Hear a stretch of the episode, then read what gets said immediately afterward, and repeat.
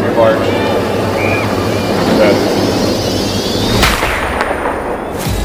Here we go. Welcome to the On Track and Field podcast. I'm your host, JT Ayers. We've done over a hundred of these things. And if you've been with us for any stretch of those, you know that I'm always going to talk about the only people that even produce and are um, in charge of this podcast is On Track and Field. On Track and Field is a company that is nationwide and they have everything you need for track and field equipment. Uh, Noah and I were just talking about blocks. They have their Gill Fusion 10 blocks. Go get those. Those are fantastic. But here's the thing I'm a head coach and I use them. I use them exclusively. I just bought hurdles with them. The CEO drove down from Northern California, rather kind of Simi Valley area, and he helped me put all these hurdles together. That's the kind of company they are. And right now I'm putting a custom made pole vault pit together with them. And this thing is 26 by 21 by 32. It is humongous. And it here's the best part about the whole thing it's affordable. And so, right now on track and field, they have developed these pits and priced them so they're super high quality. And yet, yeah, they're affordable. 23 grand. That is affordable because if you are a coach and you are in the track and field community, you know that's easily 10 grand cheaper than it should be. So their invitational pit is 23 grand. And if you live in SoCal, the delivery is free. I live in SoCal, so I'm going to get the free. So I love this company. I love being part of this company. And I wouldn't even be doing this podcast unless I believed in their mission. And I get to be part of that. So go to ontrackandfield.com, check out what they have, reach out to me on social media. And you know what? Here's the phone number. Write this down or hit the 15 second back button so you can listen to it again. But here's the thing 1 800 697 2999.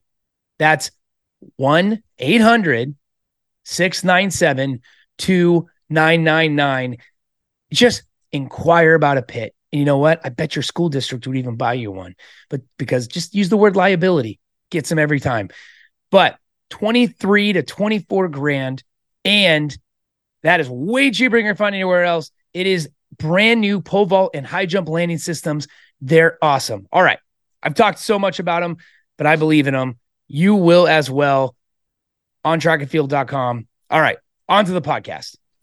With me today is the greatest, Noah Lyles. I know he's too humble to say it, but fastest man alive.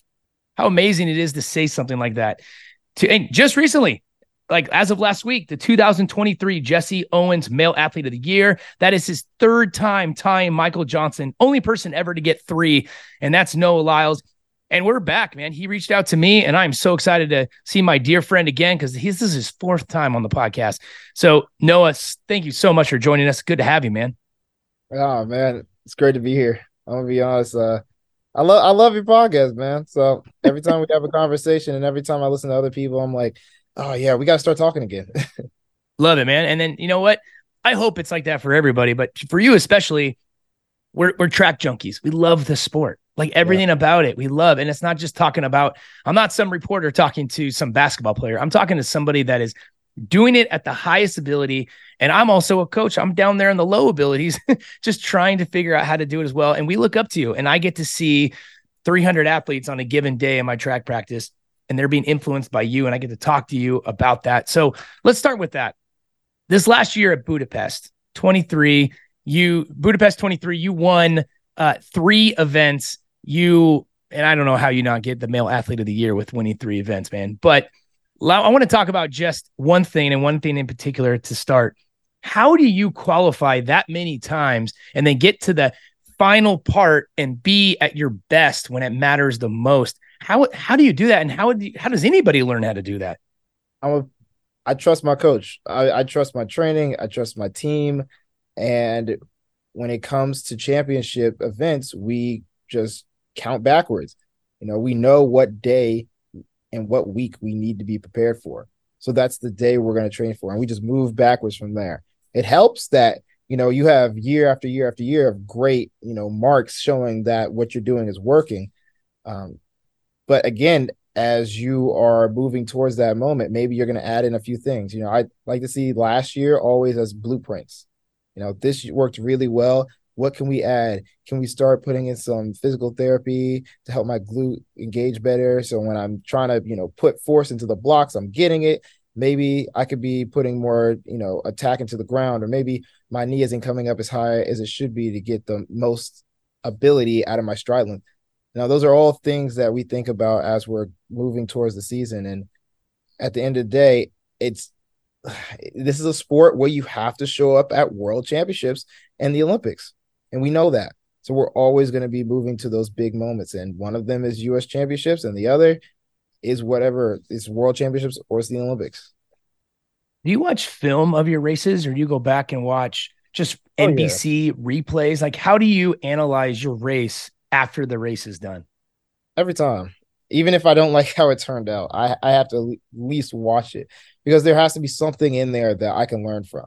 If I didn't like some, if I didn't like how the race went, that means that I didn't do something correctly, which means I need to make sure whatever I was feeling, I don't do it again.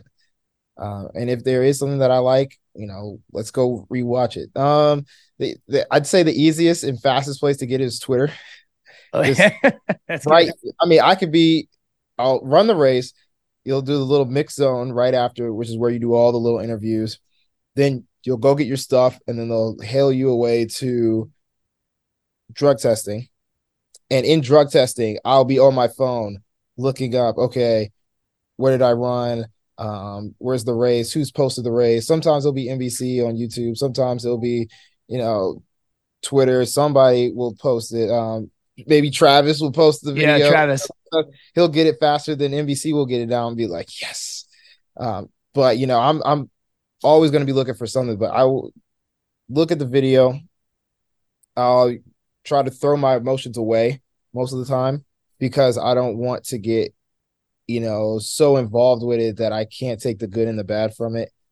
Then as I watch it three times fully, I'll start dissecting it. I'll be like, all right, how was the start? All right, how was the transition? All right, how was the upright running? Okay, how long did I hold my top end speed? Okay, where do I need to improve my top of speed? Where do I need to improve the, you know, uh the acceleration? And then I'll go back to my coach and I'll be like, hey, you see the race yet? And he'll probably say yes. And he was like, this is where I think that you could improve or this is where I think you did really well. And we'll just, you know, we'll have probably a good day or two talking about it back and forth. And after that, we'll be like, all right, this is what we're going to start working on and really putting the hammer down in practice about.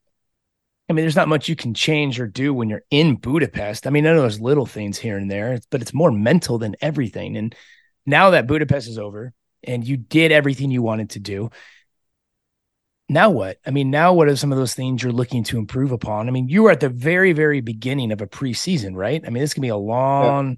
long season all the way up until Paris in in the summer. So, right. what are you focusing on right now, and you hope to improve upon? I'm gonna be very honest. I am in great shape, but I'm still in competition shape. So my body is very lightweight right now. It doesn't have as much muscle mass. It, my body fat content is really low. And because of that, I'm trying to do like I'm trying to lift heavy in the gym and I'm trying to, you know, go long distances on the grass. And I'm just not able to do that yet because it's so much in competition mode, it hasn't left. But I can do all the work. I just can't handle the load yet. Mm-hmm. So my body has been like a it's been having like you know little irritation. So maybe my back will get really tight or my glute isn't firing. And you know i'll have like really sore adductors which will make me have to slow down on how intense i can go in my training. So it's really crazy to say because you'll think oh there's an olympic year. You have to go as hard as possible at every moment.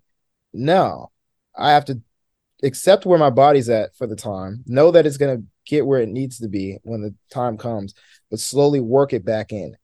And that's just how I've been thinking because I know as we get closer to December, uh, this won't even be an afterthought. You know, it'll be so far back. I'll think, oh man, I didn't even realize we had that problem a week ago. You know, I'll just be right back into the flow of things.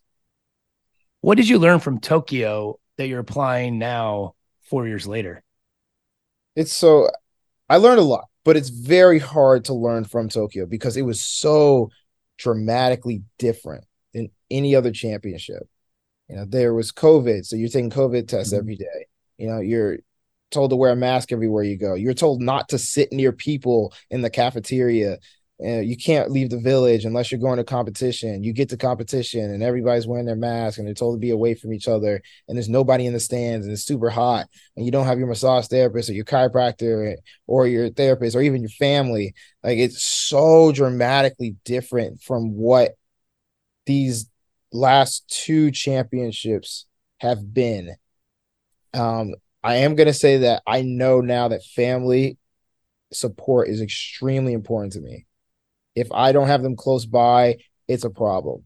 I could care less about if I'm being with the team or not. Of course, I want to be, but that's not what's going to give me the energy to be able to push through those tired days. And I also need people to really represent me. There's going to be days where I'm going to want to do stuff that's over dramatized. Like I love, I love my walk-ins. uh, the, you know, the fashion walk-ins I've been creating. I love those. And sometimes it just doesn't work out. And I need somebody there to be like, Noah, it's not going to work out. It's like, okay, I understand. But then at other times, I need somebody to be there to be like, hey, if he doesn't get this, he's not going to feel like he's the man, you know? Like, so I need somebody to represent me who's not me, essentially. And that's right, how, someone you listen to. Exactly. And that's how I feel that my family is. Um, that's why I keep them extremely close to me. And it sounds like they know their role as well. Like they know they're that person to you, and they have not just authority to speak into your life in those moments, but you're encouraging them to, uh, regardless of your whatever your reaction is. Correct? Yeah, I yeah, I really do. Because of course we're gonna be on the same page a lot, but there's gonna be those times where we're not. I remember we were at Budapest and it was the it was the night after the first round of the hundred. Um, and I went back and my mom came to my room and it was like really late and she was just like hey i just want to make sure that you're okay because you know tomorrow is semis and finals day and we might not be able to talk all that much. I'm just like, yeah, I'm doing all right. Just, just making sure that my headspace was, you know, in a right zone. And as we're talking, I get a coach, I get a, a call from my coach, and I'm like, hello, like, cause it's 9 p.m. And he's like, hey, you in bed? Yeah. And I'm over here thinking, where else would I be? But that just goes to show that never, not every athlete is like that. You know, some athletes might be super excited and decide that they're gonna go have a few drinks or something. I don't know. But I know that's not me. And it's funny that I get that call because it's like here I am having a, a mock therapy session with my mom. well, it's kind of funny too, because I have to do that to my juniors and seniors in high school. And yet the the best in the world is still having someone just making sure they're still accountable and you're staying you're in bed when you should be. And I love it. Um, do when they when they drug test you, do they take your spikes? If you do something amazing, you broke the American record, they take your spikes? Yes, they take your spikes if you break a national record or world record. It's the funniest thing. They never give them back. No, they do. Uh well, it depends. It depends how big of a record it is. I got I got my spikes back for breaking the American record. Um, they were very Adidas was very adamant that they wanted those spikes back. But I know that I believe Rai Benjamin, when he broke the American record for the 400 hurdles at the Olympics, they took his spikes and like tore them apart, like tooth and nail, um, making sure that everything was adequate. And I was like, wow, that's crazy. But I mean, it makes sense. It was a world record breaking race. Yeah. So, both those dudes are running pretty fast in that race. Yeah. It was well, I I actually got an authority that Ryan Crouser did not break, you know, the American world record or whatever it was in prelims, even though he felt like it because he only brought one pair of shoes. And he's like, Oh, I can't have him take it the night before, mm-hmm. like finals. Um, it, it blows my mind. Now they're not checking those shoes for wow, you didn't have three 16th pyramids, Noah. That's a violation or whatever. I mean, what are they even looking for in a shoe? I mean, that's one thing. But let's take I think the situation with the marathon is the best example. The marathon shoes are, be, you know, getting more advanced technologically, and every time a marathon is run, they, you know, Nike, Adidas, Brooks, New Balance are all trying to break the best shoe. And somebody might go, hey, just throw in a little bit extra, not not a lot of bit, just a little bit extra. Um, and they're probably not throwing in, in anything illegal per se, but it wasn't double checked. So mm-hmm. it had all spikes and uniforms have to be checked before the season starts for athletes to be able to use them. So if they check the spike after a, a, record is broken and they see that something wasn't in there that you said was supposed to be in there, that's a violation. You know, they can't can't break the world record. You can't. The record doesn't count. That's fascinating. I mean, it's really interesting, and I'm glad they do it too because it saves you guys. It saves the people that are doing these amazing things, and it gives them more credibility. Um, yeah. I'm going to transition because I just I wrote this down, and I I got to ask you before we get too far away from it. In Vegas, I was asking you like, all right, competition weight and regular weight. So you're telling me right now you're like a buck sixty. I'm 163, 162, like right there. And so, and then now, but it's not working. yeah. So you're telling me you have to get to a bulk phase right now, right? Yeah. Yeah. That's what we're aiming towards for like now till January is we're just trying to get bulky. So, um, what you did in the hundred, I think everybody was like, let's come on, let's do it. Let's do it. It's, it's you or Coleman. Like it's, it's no, but come on. And then the 200, we're all, and I'm telling you as a fan, we're all really sitting back, being very confident. I mean, you still got to do it, but we're like, it's it's Noah's thing. But then you get the four by one, and I felt it, and I can't imagine what you guys felt. There's this taste in your mouth from, you know, worlds, you know, the year before, and I was sitting at the finish line, like I was watching Marvin trying to, you know, he wasn't going to get Andre, but yeah. how important is is it that you guys like each other? I mean, I know you're professional enough to compete with one another, but sometimes, I mean, especially in a four by one, that's not enough. Um, explain the four by one and especially Budapest four by one. The four by one is such a political thing. And it's a very weird race because, in the eyes of the public, it's seen as almost like an individual medal. But in the eyes of athletes, coaches, and even shoe sponsors, it's seen as a joke. It's just an exhibition. It doesn't really matter. And there's that, you know, like, okay, do we take this seriously or do we not take this seriously situation going on? Some athletes are just there for the relay and it's their whole commitment. And I understand that. And then you'll have athletes like me who are in individual races or maybe even doubling or attempting to double. So they don't have time to focus on that relay as much. Thankfully, we had relay camp this year. And of course, there's always going to be politics. Some people believe that they should be last. Some people think they should be first, second. Nobody wants to be third. but uh, but that's always going to happen. And every time I go to relay camp, first of all, I love going to relay camp because I get to race. Basically, I get to run with the fastest people in the world. So I feel like it's an iron sharpens iron situation, and it's always right before world championships. So I love going to relay camp. And then I always let the, the coach know, hey, I'm here to work. I believe that I should be on second or fourth.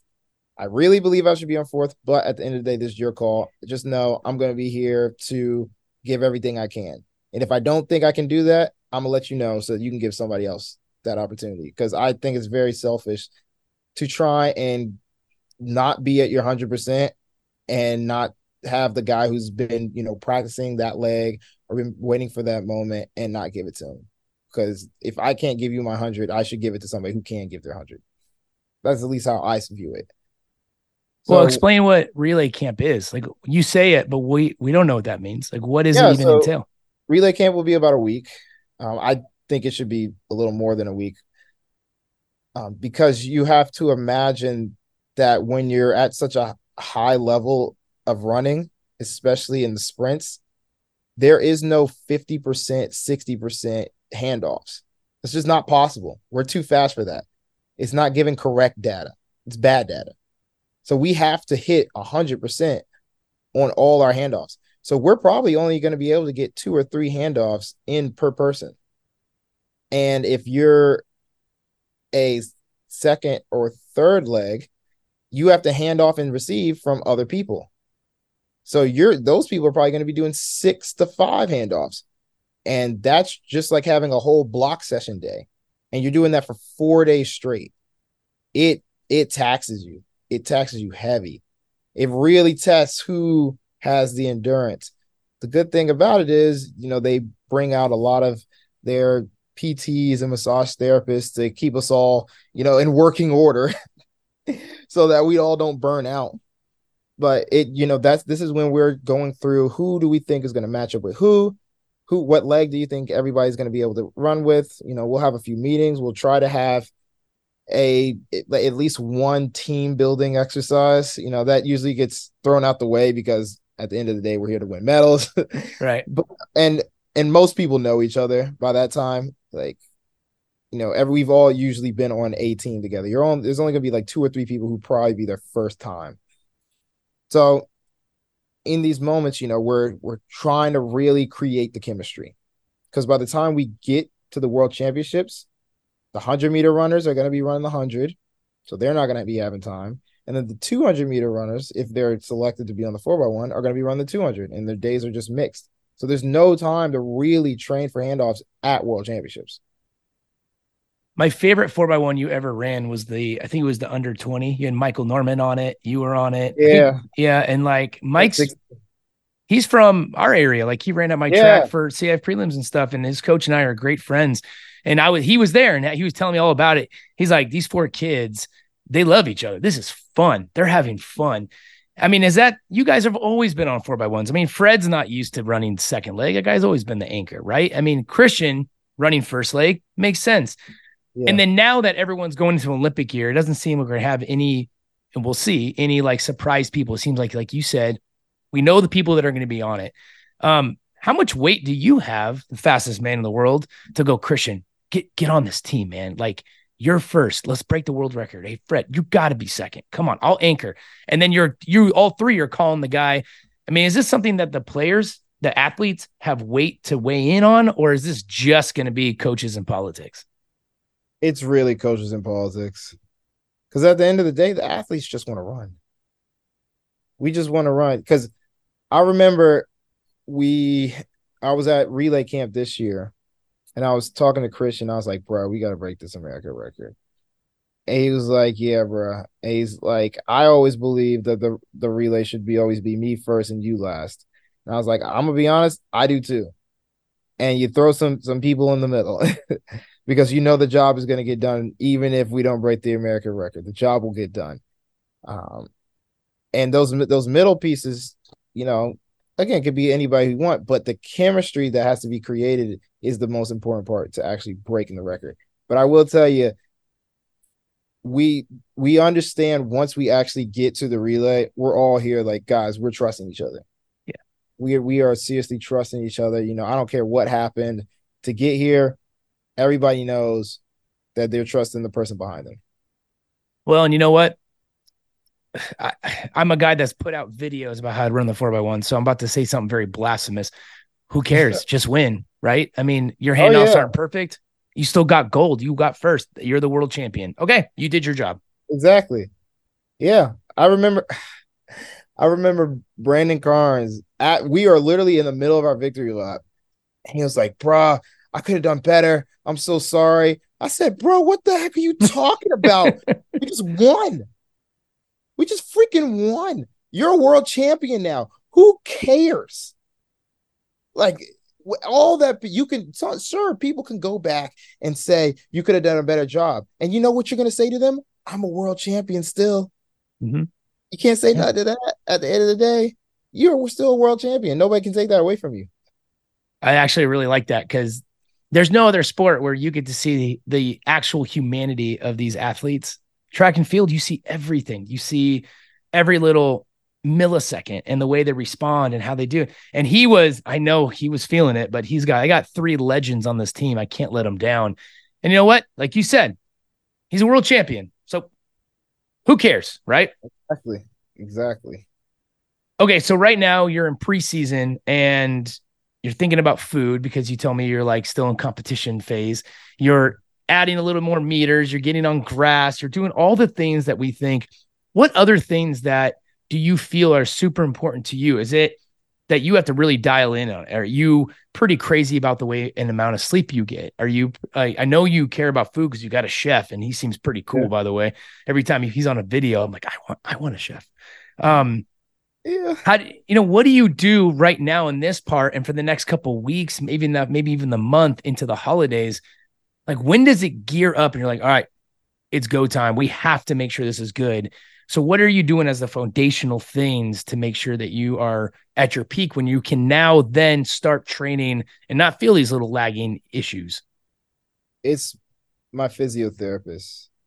Um, I started working with her last year in 2022, and I brought her back for 2023. And the cool thing is, if we look at 2023, I've made probably, let's say I made five big steps to, you know, creating a better athlete. The off season happens and I come back. I probably took one step back. So that means that I retained four steps. So I'm really happy about those four steps that stayed, but I still got to get back that one. And we're hoping to add three more steps on top of that. So something very specifically that I'm working on. Just as I'm saying this, I, we worked on it today.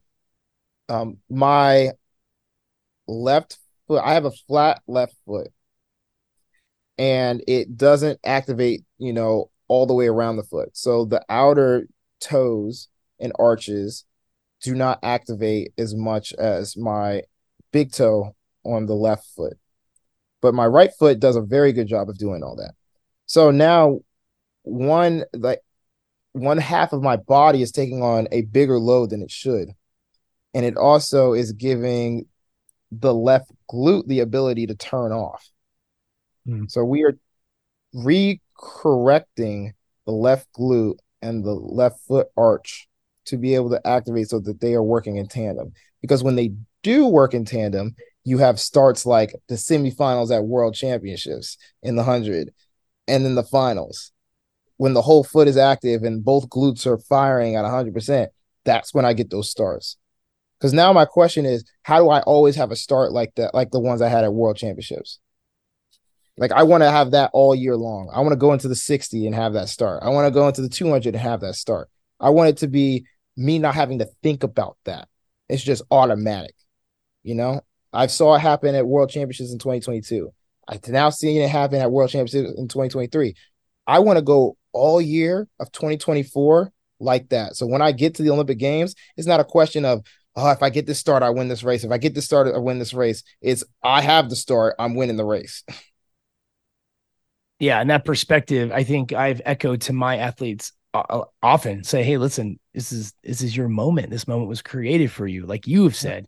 Um, well, let me ask, let me end with this. And I promised I wouldn't keep you too long. And it's so hard not to talk to you forever. And by the way, some of the questions I'm asking you now, I'm keeping notes on because I'm excited because I'm going to see you in Vegas February. And I'm going to ask you, like, all right, now where are you? It's been four yeah, months, you know? um, you're like, yeah, I'm one, I'm 172. I'm doing great. I, I gained nine pounds. Um, what do you say and what advice do you have to the kid that's never satisfied in their marks? And it's very, very common with 100 meter runners who are never really satisfied with how it ended up. Like, I could have done better. I could have done better. I could have done better. Um, what do you say to people like that? Because you won, but it's easy mm-hmm. to say, like, I could have done better. It's very important to celebrate your wins, but it's okay to have a bigger picture. I will always have a bigger picture no matter what I do. And I know that there are going to be benchmarks along the way. Celebrate the benchmarks.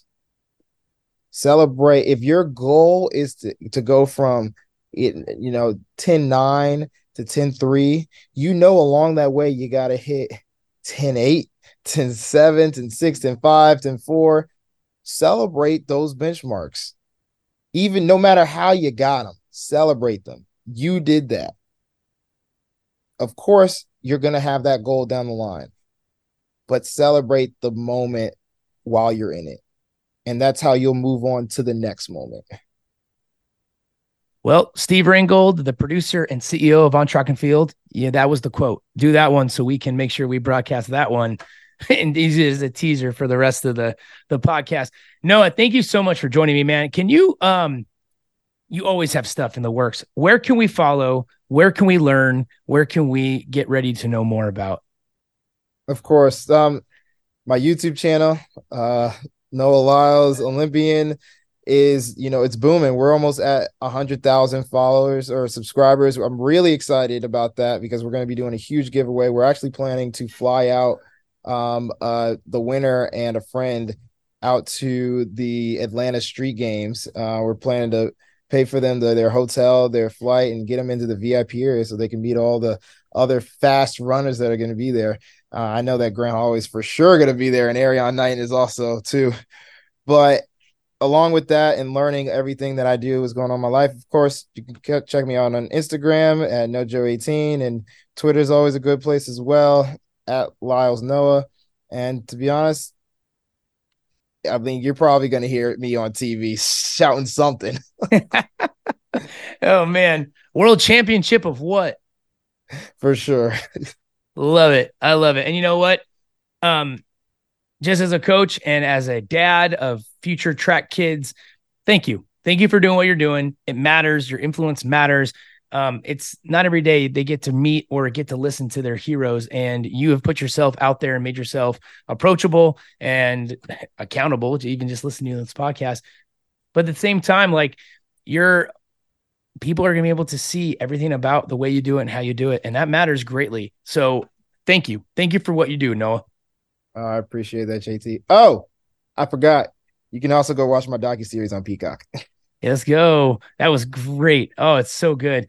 Um, all right, without further ado, Steve, um, you take us away with your beautiful, sexy voice. Tell us how more, how to get in contact with On Track and Field and relaybatons.com. Lay it out.